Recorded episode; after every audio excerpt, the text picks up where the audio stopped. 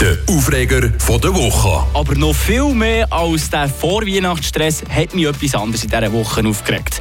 Die Nicht-Nicht-Schenkerei. Ja, es ist doch jedes Jahr das Gleiche. Man sagt sich im gegenseitigen Einverständnis, es wird nichts geschenkt. Und ich weiss jetzt schon, am 25. Dezember da steht dann gleich die Hälfte von diesen Leuten mit irgendetwas vor der Tür. Es ist ja nur etwas Kleines, sagen sie den Alben ging. Das ist für mich gleich wie ein Vertragsbruch zum Beispiel. Und wo kämen wir denn daher, wenn die Leute ihre Verträge nicht würden einhalten würden? Ja, ich kann ja auch nicht sagen, ich komme am Morgen erst um 8 Uhr arbeiten. Ist ja nur eine kleine Verspätung. Nein, geht nicht, oder? Wieso also schenken sich die Leute Sachen zu Weihnachten, wenn sie sagen, sie schenken sich nichts? Ja, zum Glück ist es ja nur Weihnachten und nicht irgendein Friedensvertrag oder so. Frische Tag. Der Radio FR Morgen. Mit dem Philipp Wiederkehr.